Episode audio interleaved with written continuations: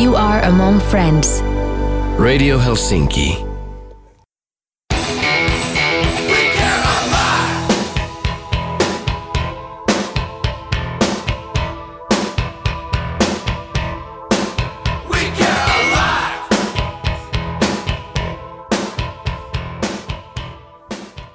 Täällä kesäillassa asfalttiketut Nora Helsinki ja Sami Säynävirta on saapunut Radio Helsingin studiokoloon. Ää, ollaan sun seurassa seuraavan tunnin ajan. Ja, päästään tänään aika erityisen aiheen pariin, nimittäin puhutaan lepakoista. Ja vieraaksi meille tähän lähetykseen tulee lepakkotutkija Eeva-Maria Kyheröinen. Lepakko on ehkä eniten sarjakuvissa ja vähän synkemmissä saduissa käytetyistä eläinhahmoista. Se esitetään aina aika sen mystisenä ja vähän pelottavana verenimiänä. Lepakoista on siis olemassa tuhansia tarinoita ja varmaan vielä enemmän kaikki uskomuksia, mutta kukakohan meistä olisi oikeasti nähnyt lepakon sille oike, ihan lähi, lähietäisyydeltä, lähituntumasta, puhumattakaan siitä, että kuka olisi joskus koskenut lepakoihin. Mä itse pystyn jotenkin, saan helposti samaistumaan lepakoihin, vaikka ei tietenkään nuku mielelläni pää alaspäin, mutta liikun mieluusti keskivän aikaa ja ylipäätään on pienestä asti valvonut tosi myöhään. Ja tästä syystä mä oon varmaan nähnyt aika paljon lepakoita, toki vaan lentelemässä, mutta tosi tosi usein. Mä oon myös aina ollut kiinnostunut ullakoista, vaikkakin ihan eri syystä kuin lepakot. Ää, nimittäin lepakothan asustelee vanhoilla ullakoilla ja mökeillä ja jossain kartanoissa. Ää, mun täytyy myöntää, että mä en osaa tunnistaa silmämääräisesti lepakkolajeja, mutta tästä kaikesta me koitetaan tänään vähän ottaa selvää. Joo, tänne on tosiaan nyt sitten liihoteltu tänne meidän lepakkoluolaan. Tänne, juu, juu, juu. Ja hei, mä haluaisin puhua yhdestä kirjasta, mikä mulla on. Mulla on semmoinen kirja, jonka nimi on Lepakot, salaperäiset nahkasiivet. Ja Tämä kirja on itse asiassa kirjoitettu jo 2000-luvun alussa ja sen on kirjoittanut Markku Lappalainen. Ja kirja on mun mielestä oikein mielenkiintoinen ja hyvin semmoinen tiivis ja helposti ymmärrettävä ja lähestyttävä tietopaketti Suomen eri lepakkolajeista.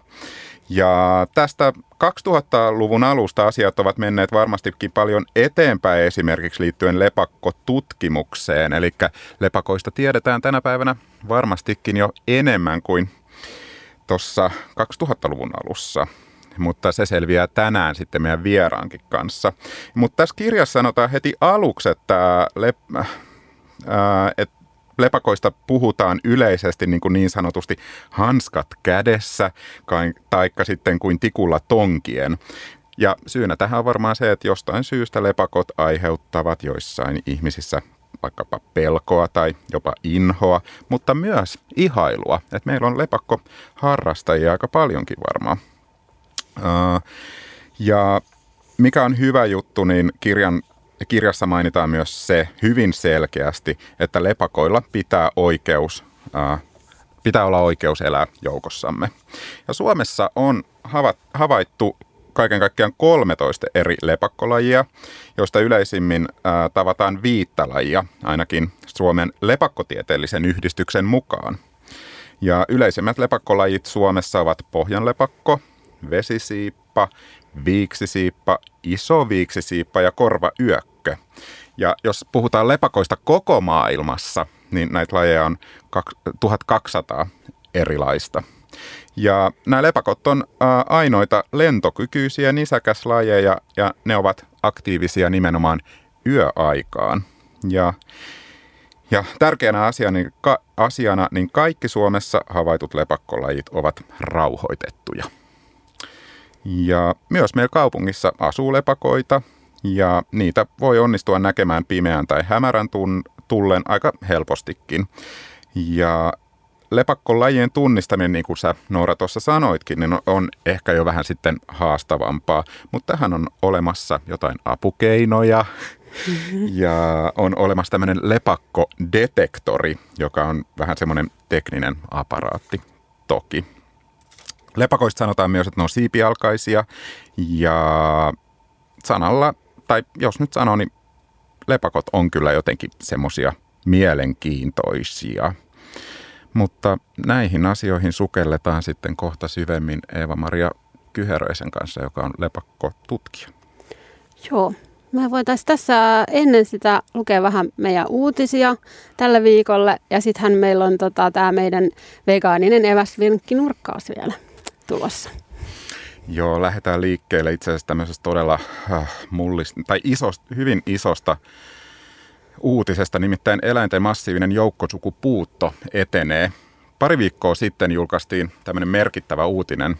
Proceedings of the National Academy of Sciences julkaisi tutkimuksen, jossa kerrotaan, että jopa puolet eläinyksilöistä ja miljardit eläinpopulaatiot ovat kadonneet maapallolta.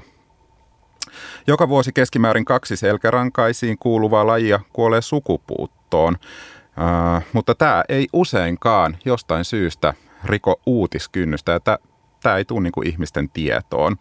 Ja tähän tutkimukseen osallistunut biologian professori Rodolfo Dirzo sanoo, että kyse on globaalista biologisesta tuhosta, vaikka näitä lajipopulaatioita esiintyykin vielä jossain päin maailmaa.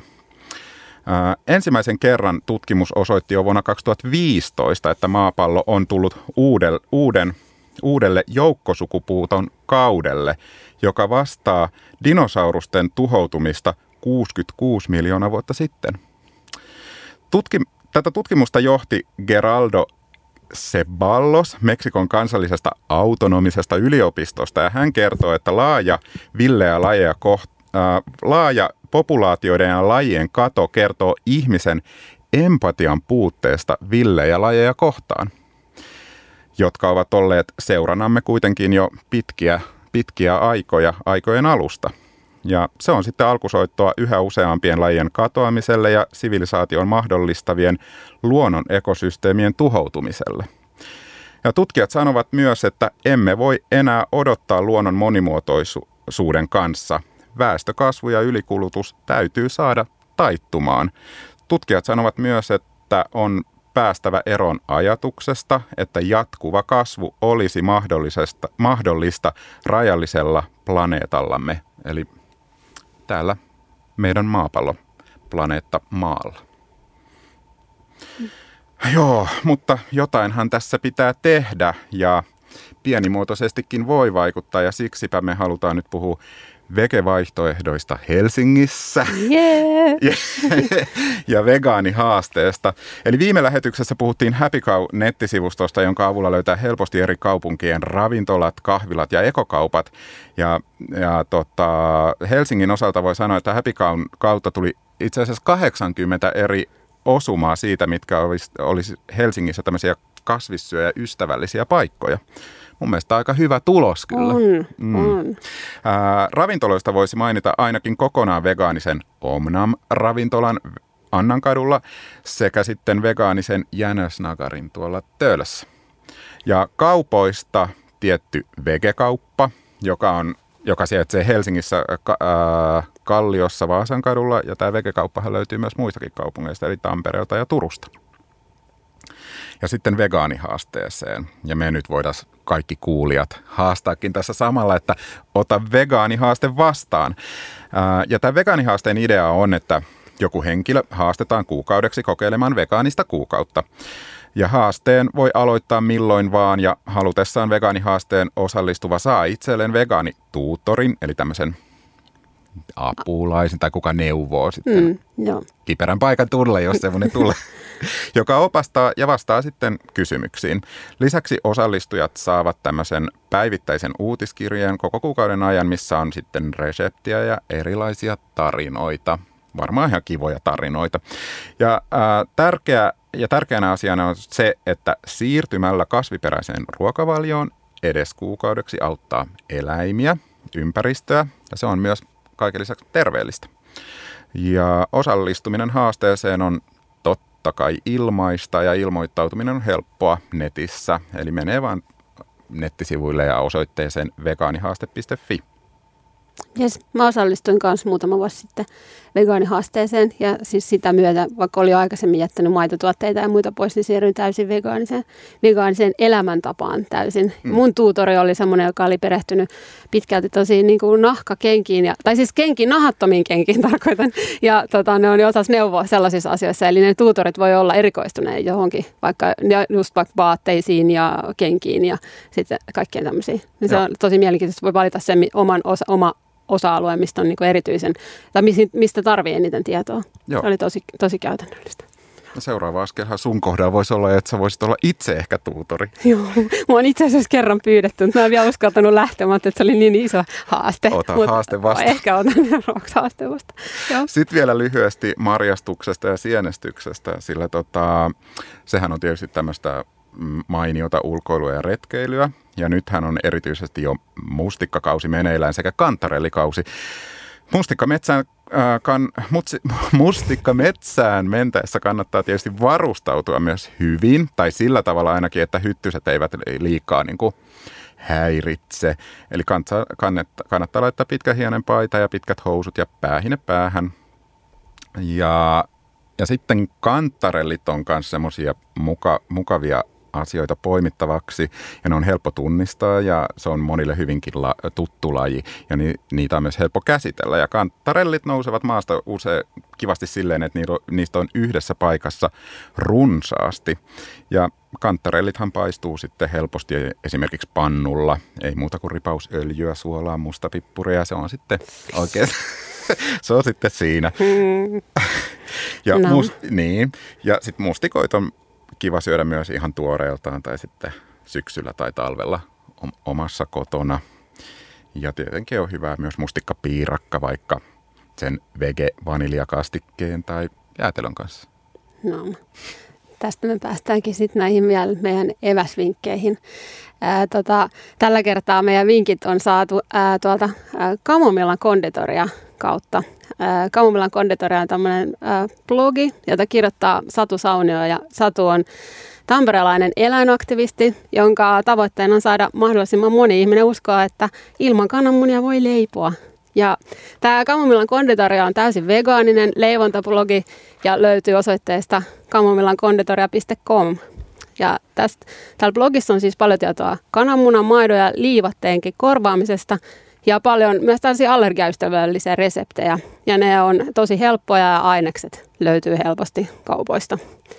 Ja se on tosi tärkeää tietenkin, että ei tarvitse aina lähteä erityisliikkeisiin, vaan nämä vegaaniset vaihtoehdot löytyy myös tuolta. blogi on perustettu vuonna 2009 ja se on itse asiassa pitkäaikaisin suomenkielinen vegaanileivontablogi ja sieltä löytyy jopa yli 600 reseptiä. Ja sitä voi, siellä on ö, täytekakkui, keksei, muffinsei tai ihan mitä vaan leivonta, leivontaan liittyvää. Ja sitä voi seurata myös Facebookissa, Instagramissa ja ask.fms. Satu Sauni on kirjoittanut myös Tuulispään leivontakirjan, mistä löytyy paljon helppoja reseptejä ja niitä voi valmistaa ja syödä ihan kaikki, riippumatta siitä, onko vegaani tai ei.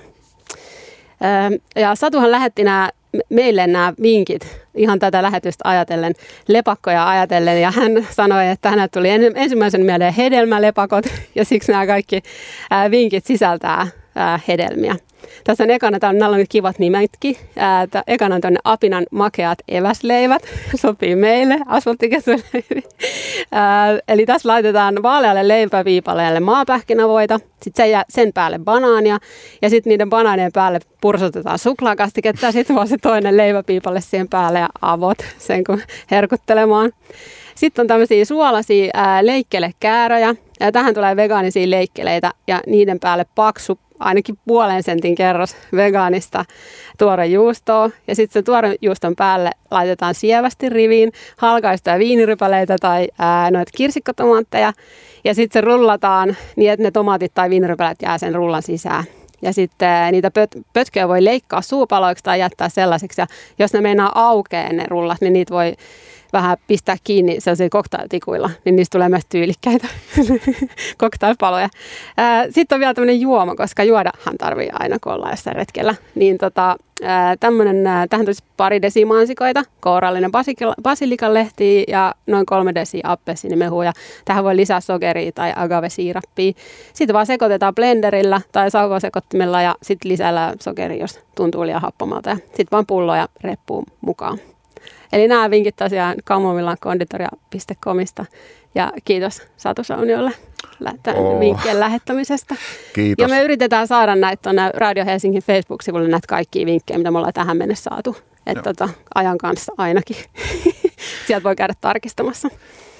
Joo, kiitos Kamomillan konditoria ja Satu Sainio. Ja Kuuntelet tosiaan äh, Asfaltikettu ja Radio Helsingin omaa luonto-ohjelmaa ja meidän vieraaksi saapuu hetken kuluttua sitten lepakkotutkija Eeva-Maria Kyheröinen Helsingin luonnontieteelliseltä mus, luonnontieteellisestä museosta. Mutta ennen sitä musiikkia, tästä tulee Sisa Sisters ja Best in Me. Täällä Asfaltiketut ja tämä on Radio Helsinki.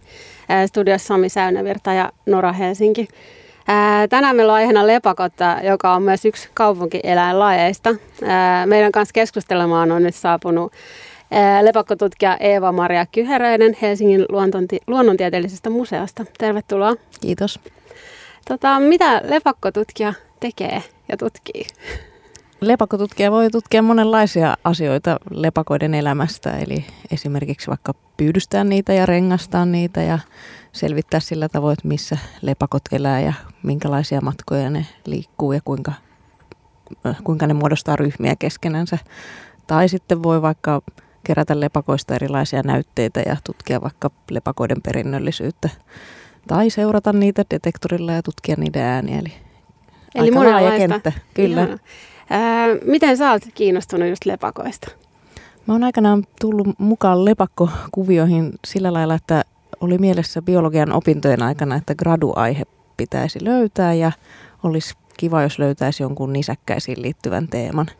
Ja sitten oikeastaan tarjoutui mahdollisuus tehdä gradulepakoista ja se kuulosti tosi kiinnostavalta ja tartuin siihen ja sitä, sitä tietä nyt sitten on jatkanut. Joo. Onko sulle tuttuja sarjakuvien lepakot? No ei ehkä niinkään, vaikka kyllä toki lepakoita esiintyy niin sarjakuvissa kuin muussakin kirjallisuudessa. Niin aika suosittu äh, laji tämmöisenä äh, vähän äh, mystisenä ja sellaisena verenimienä. Kyllä, kyllä joo. Tämän tyyppiset tarinat toki lepakoihin liittyy ehdottomasti. Joo. Tota, äh, miten sä kuvailisit lepakkotutkimuksen tilannetta tällä hetkellä Suomessa? Että mitä kaikkea tiedetään ja le, mitä kaikkea tiedetään lepakoista ja mitä puolestaan ei tiedetä lepakoista? Lepakkotutkimuksen ja myös harrastuksen tilannetta voisi kuvailla niin, että ilahduttavasti on menty eteenpäin ja on tullut uusia toimijoita ja tekijöitä ja monenlaista projektia on käynnissä tai jo toteutettu. Eli tiedetään esimerkiksi jo enemmän vaikkapa lepakoiden levinneisyyksistä ja jotakin tiedetään niiden perinnöllisyydestä ja on tehty hieman virustutkimusta ja tutkittu lepakoiden loisia. Mutta edelleen aika moni ihan perusasiakin kaipaa selvittämistä. Eli riittää kyllä tekemistä. Eli liittyykö nämä, muista ainakin joskus, että lepakoista oli silleen, että niistä ei oikein hirveästi tiedetty, että missä ne talvehtii. Se on yksi seikka, joka tunnetaan kohtuullisen huonosti. Eli tiedetään kyllä moniakin talvehtimispaikkoja, mutta siihen nähden, miten paljon lepakoita tavataan kesällä, niin aika vähän niitä kuitenkin talvella löydetään. Eli siinä on yksi tämmöinen aihepiiri, jota vielä selvitellään. Miten sä sanoit, että niitä pyydystetään ja rengastetaan, niin miten tota tutkijat silloin suojautuu ää, lepakoilta? Niistä puhutaan paljon, että, että, että nuo jotenkin voi olla vaarallisiakin. Lepakot, niin kuin muutkin villieläimet, edellyttää, tai niiden käsittely edellyttää tiettyä varautumista, eli ylipäänsä villieläimiä pitäisi noin vaan käsitellä ainakaan paljon käsin. Ja lepakoiden kohdalla niillä on erilaisia sairauksia, joista ehkä tunnetuin on vesikauhu, eli rabies. Mutta sellaiset henkilöt, jotka lepakoita käsittelee, eli heillä on luvat käsitellä niitä, niin heillä on myös sitten rabiesrokotus.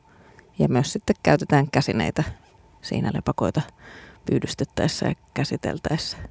Ja muuten nyt semmoinen normaali arkijärjen käyttö ja varovaisuus, eli ei anneta lepakon purra. Niin just. Käykö vahinkoja joskus?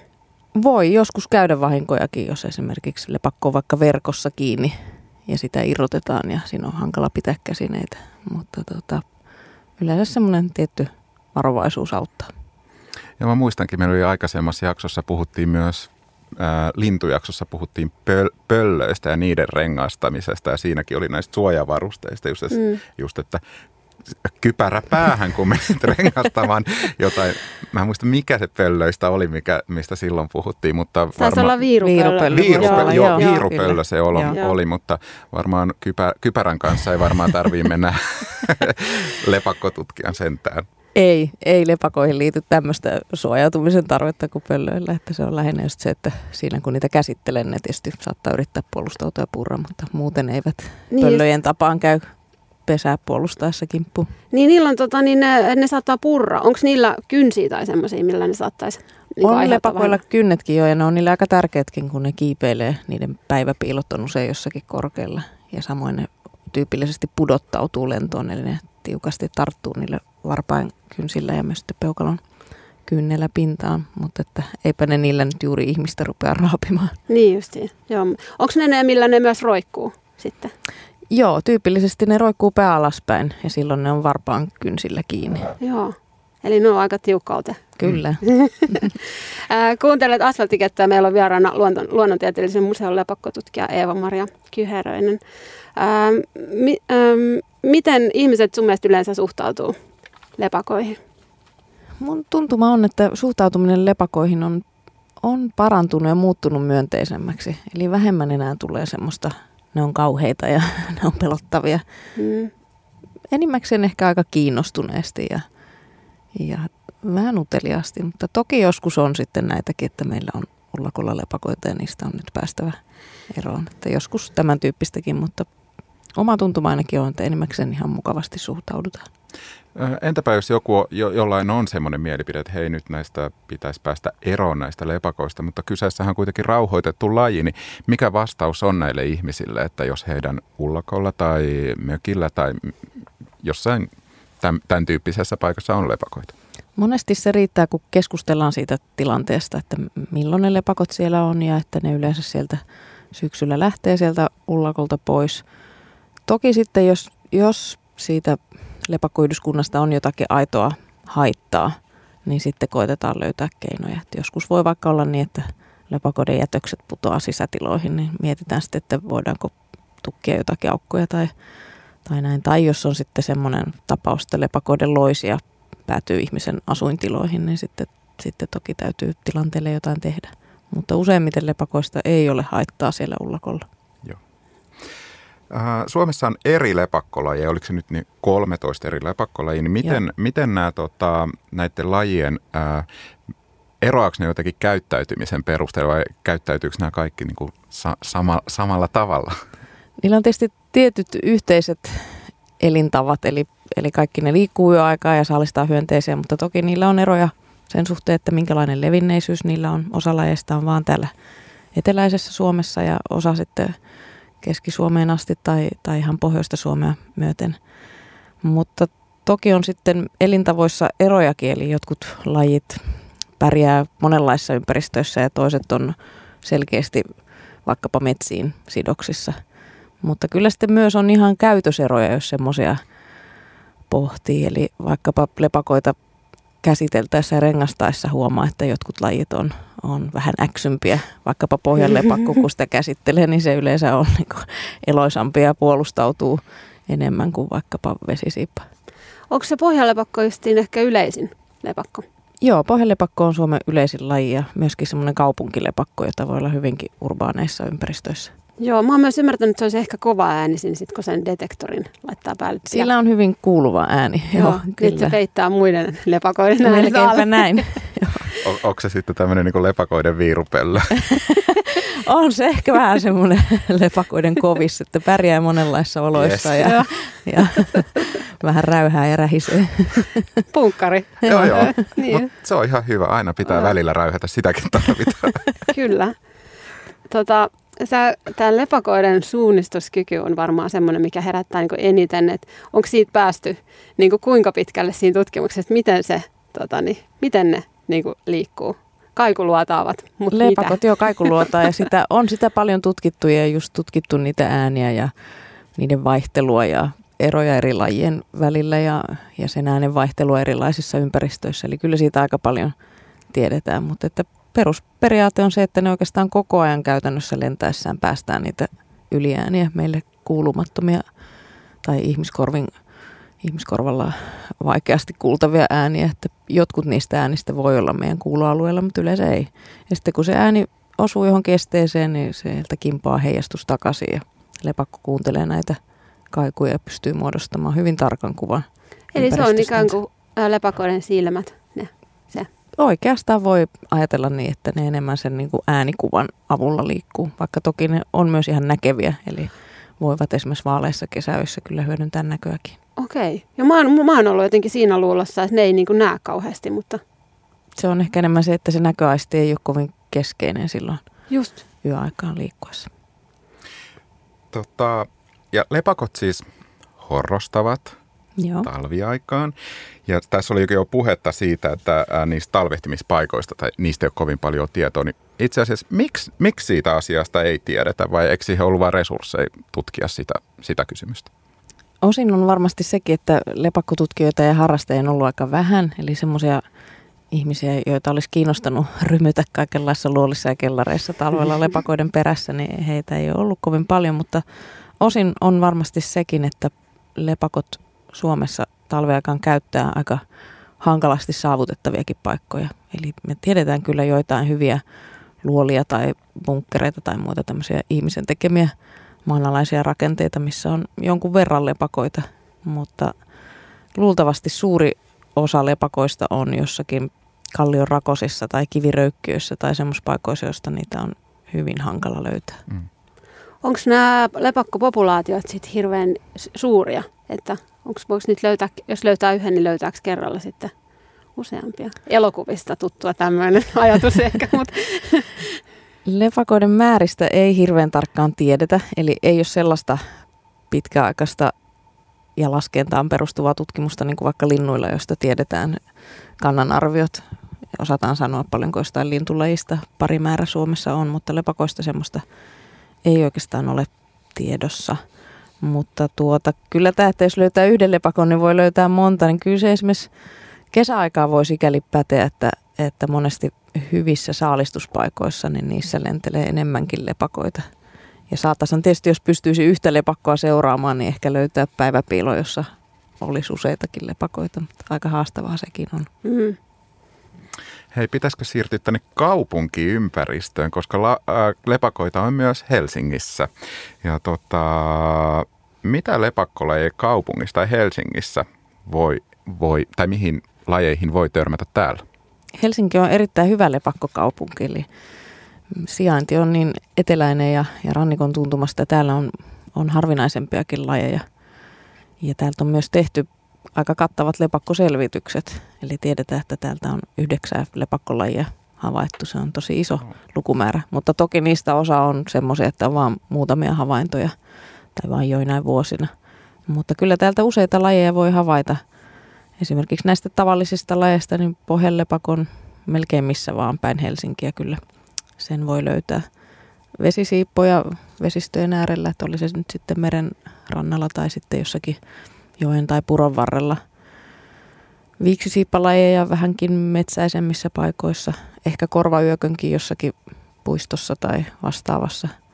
Ja sitten on vielä noita harvinaisempia lajeja, vaikkapa pikkulepakkoita muutamin paikoin Helsingistä löytyy. Eli monenlaista lepakko, lepakkoa on mahdollista Helsingissä nähdä. Onko niitä mitään mahdollista meidän Samin kanssa tunnistaa noin näkö, näkemällä vai tota, pitääkö olla se äänitunniste? Lepakkodetektorista on kyllä sikäli iloa, että monesti sillä havaitsee lepakot paljon helpommin. Eli vaikka hyvinkin tarkasti tuijottelisi taivaalle, niin, niin tuota se laite kyllä helpottaa sitä huomaamista, kun kuulee niiden äänet. Toisaalta sitten lentotavasta voi monesti lepakon tunnistaa, että vaikkapa just pohjellepakon, jonka voisi kaupungissa löytää ihan jostakin kivikortteleistakin, miksei ihan sisäpihoiltakin, jos siinä nyt jotakin vehreitä on. Sen voi usein tunnistaa lentotyylistä, eli se lentää aika korkealla ja kiertää tiettyä rataa. Joo. Mä oon nähnyt tuossa Johanneksen kirkon, tai äh, siinä Joh- jo, Johanneksen kirkon tuossa kentällä äh, lepakoita. Ja tota, aina jos sille puolen yön tietää miltä jotain, niin mä oon miettinyt, mitäköhän ne mahtaa olla. Ne ei ole, onko Suomessa hirveän isoja lepakoita, koska ne ei nyt ainakaan ole mitään kauhean isoja. No meidän lajeista suurin on iso lepakko ja se on aika harvinainen, mutta senkin voisi kyllä Helsingissä nähdä. Mutta se lentää sitten jo todella korkealla ja, ja sillä on ihan reilusti koko, eli noin 40 senttiä siipien tai lenniräpylän kärkiväli. Mutta toi sijainti, minkä mainitsit Johanneksen kirkon lähellä, niin mä olettaisin, että ne on pohjalepakoita. Okei. Okay. Eli siellä hengaa punkkareita siellä. Yes, hyvä. hyvä. Ja sitten mainitsit tuon vesisiippa. Niin, äm, onko se niin, että se, se on semmoinen, joka saattaa siis äh, tota, nappaa veden pinnalta myös tota, kaloja? Sellaistakin tietoa on jo, että vesisiippa pystyy siihenkin, mutta sen näkeminen on aika haastavaa. Mutta niin. yleensä kyllä näkee vesisiipon lentämässä ihan siinä vedenpinnan tuntumassa, että se siitä hyönteisiä pyydystää. Mutta se kalastushavainto on sitten jo todellinen ekstra. Joo.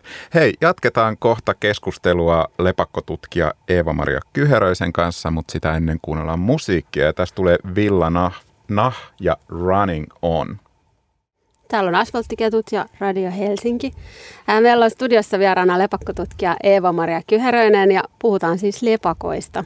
Me puhuttiin aikaisemmin tuossa, että miten, mitä lepakoita esimerkiksi täällä pääkaupunkiseudulla on ja miten niitä voisi ehkä tunnistaa ja mainittiin tällainen detektori. Niin tota, miten se detektori toimii, minkälainen aparaatti on kyseessä? Lepakkodetektoreita on itse asiassa monenlaisia, eli niissä on erilaisia tapoja muuntaa sitä ääntä, mutta noin perusperiaate on se, että se ääni muunnetaan ihmiskorvalle kuultavaksi. Erilaisin tekniikoin madalletaan se semmoiseksi. Tuotetaan siitä semmoinen ääni, jota me voidaan kuunnella. Entäs jos tässä nyt joku haluaisi hankkia semmoisen laitteen, niin onko niitä ihan jokaiselle myytävissä? Ja... Kyllä, lepakkodetektoreita on nykyään itse asiassa hyvinkin laaja valikoima, eli hintahaitari on laaja ja myöskin eri valmistajia löytyy ja monenlaista laitetta, eli varmaan, varmasti joka käyttöön ja, ja jokaiselle sopiva. Niin eli ihan tuolla iltakävelylläkin niin voi tavallaan ottaa detektorin esiin ja kuunnella, onko lepakoita lähettyvillä. Joo, se avaa kyllä ihan uuden maailman ja on aika helppo tapa aloittaa lepakkoharrastus, että vaan ryhtyy kuuntelemaan lepakoita just vaikka iltakävelyllä. Joo. Sitten aina, tota niin, mm, tämä on taas varmaan jostain elokuvista tuttua, mutta siis, että lepakoita, että kerät, jos kun niitä tutkitaan tai kiinni, niin kerätäänkö niitä semmoiseen valkoiseen lakanaan? Mä en tiedä, onko toi elokuvista, mutta ainakin toi on semmoinen perinteinen, mitä moni, varsinkin vähän vanhempi ihminen muistaa tehneensä lapsena, että on laitettu valkoinen lakana johonkin lepakoiden pyydystämiseksi. Ei sitä varsinaisesti kyllä tutkimuskäytössä hyödynnetä, että, että muun tyyppisiä on verkkoja ja harppupyydyksiä ja, ja muita tapoja. Pöntöistäkin voidaan lepakoita pyydystää tutkittavaksi, mutta ilmeisesti sen valkoisen lakanan teho tai, tai tota se, että lepakot siihen tulee, niin perustuu lähinnä siihen, että se, se on tosiaan vaalea se pinta ja se houkuttelee hyönteisiä.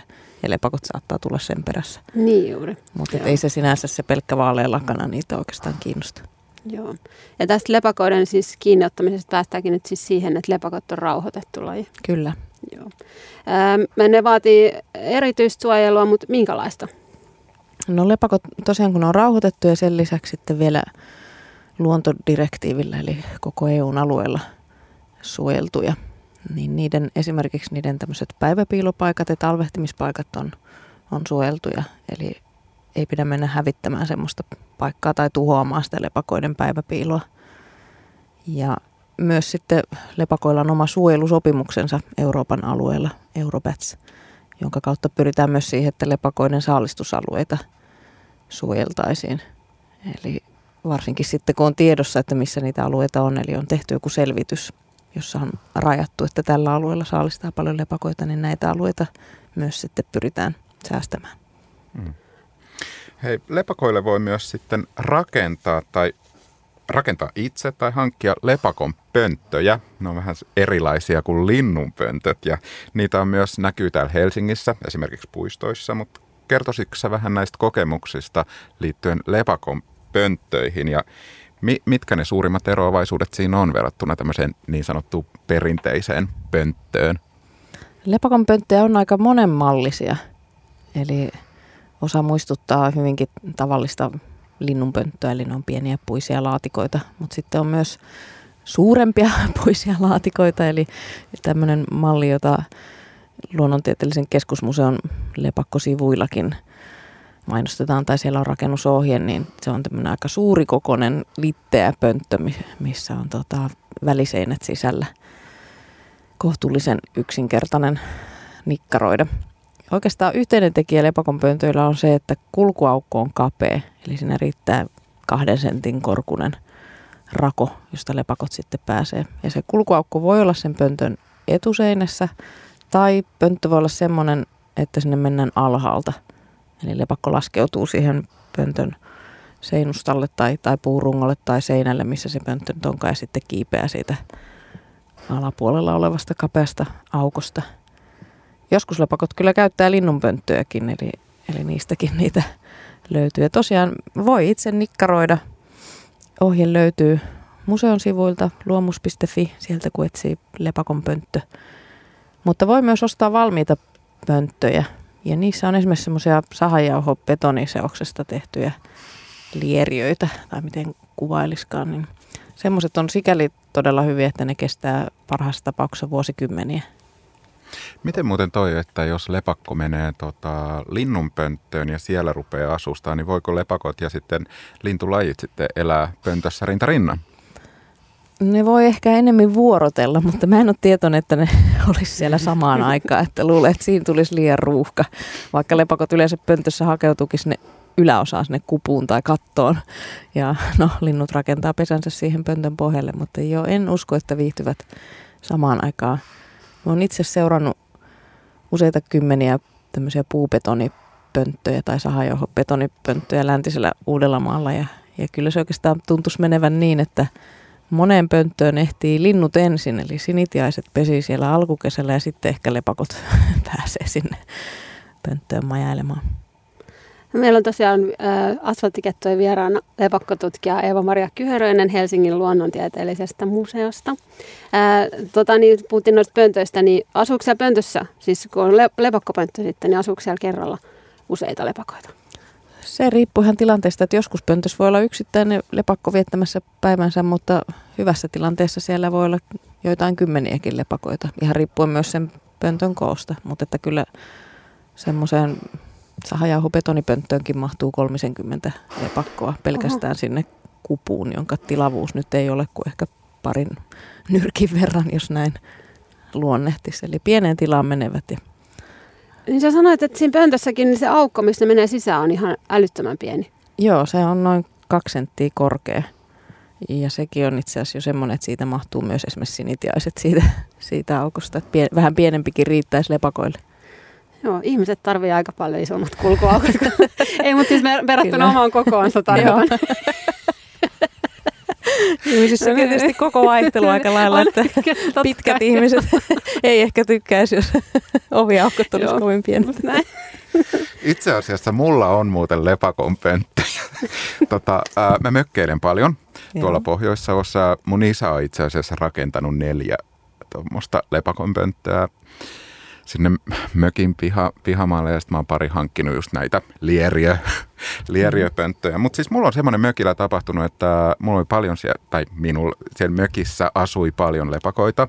Siis todella paljon, että siellä mun mielestä oli niin tämmöinen yhdyskunta. Ja lepakot tuli sinne aina sitten ää, pesimään juhannuksen tienoilla ja sitten lähtivät aina pois elo, elokuun puolivälissä. Mutta nyt mulla on pari vuotta ollut silleen, että ei ole itse asiassa lepakon lepakkoa siellä enää, että se paikka on niin kuin tyhjentynyt lepakoista. Ja sitten tämä mun oman päätelmä on se, että vastarannalle on rakennettu asuinaluetta, siellä on räjäytelty tässä muutamana kesänä todella paljon, ei enää, mutta voiko sillä olla mitään yhteyttä tähän, että lepakot ovat häiriintyneet ja lähteneet, ja voinko me ehkä saada niitä lepakoita sinne enää takaisin? Uskoisin, että lepakot tulee kyllä takaisin, jos ovat tullakseen. En osaa sanoa, onko ne räjäytystyöt nyt suoranaisesti syynä siihen, koska kyllä lepakkoyhdyskuntia on semmoisissakin paikoissa, missä jossakin lähettyvillä on häiriötä, kun se ei kuitenkaan ihan siinä teidän pihapiirissä ollut ne räjäytystyöt, mutta en osaa kyllä sanoa, että miten on voinut noin dramaattisesti käydä, että kaikki lepakot on kadonneet. Että onko niille sitten toisaalta käynyt jotakin myös talvehtimispaikassansa, en tiedä. Mutta toivotaan, että tulevat takaisin, kun on kerran hyväksi havaittu ullakko ja pöntöt ja muut. Joo, toivotaan, Mm, sillä, toivotaan. joo, sillä käytöksemme mökillä on ollut kuitenkin lepakkoystävällistä, että me emme ole, niin. Mä oon muuten jostain lukenut myös tällaista. Mulla on näitä olettamuksia ja lukemisia, mutta että lepakot olisi myös pölyttäjiä. Koskeeko tämä meidän koti, täällä Suomessa kielellä lepakot vai onko se, vaan, onko se jossain muualla? Ne on muualla jo. Suomalaiset lepakot on kaikki hyönteissyöjiä, eli ne ei vieraile kukkivissa kasveissa, mutta kyllä maailmassa on paljon semmoisiakin lepakoita ja ne on ihan merkittäviäkin pölyttäjiä. Joo. Esimerkiksi ihan kaupallisesti tärkeiden vaikka hedelmäkasvien pölyttäjiä, eli ihan oikeaa tietoa. Okei. Okay. Joo. Hei, onko sulle itsellä jotain lempilepakkolajia vai onko se nyt sitten tämä punkkarilepakko? Punkkarilepakko, pohjalepakko on kyllä, se on mahtava laji, se on myös aika kaunis. Sen turkki on, on hienon värinen, semmoinen mustanruskea pohja ja, ja kellertävää siinä, siinä sitten karujen kärjissä. Mutta kyllä myös esimerkiksi korvayökkö on aika mahtava. Se on hauskan näköinen, valtavinen korvinensa. Niin onko se just se, milloin ne sellaiset isot, isot Oikein korvat? suuret korvat, joo. Oh. Äh, mitä sun seuraavat suunnitelmat on lepakoiden kanssa?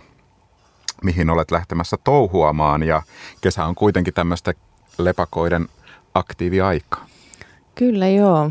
Lepakoiden parissa menee tässä vielä kesäyö jos toinenkin, eli, eli tota, pyydystyksiä ja rengastuksia ja semmoista. Ja sitten elokuussa on myös lepakkokongressi Baskimaassa Espanjassa, eli sinne sitten kuuntelemaan esitelmiä ja, ja tapaamaan kollegoja eri puolilta, lähinnä Euroopasta.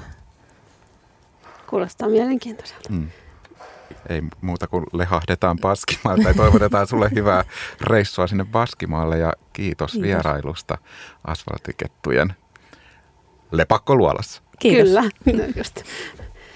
Öm, ensi tiistaina on sitten taas asfalttiketut Radio Helsingin ö, taajuudella uusilla aiheilla. Ja ensi viikollahan onkin sitten jo elokuu, elokuun alku. Elokuun samettiyöt alkaa ja kuunnellaan vielä lopuksi musiikkia. Tässä on New Model Army ja White Coats. Olet ystävien seurassa.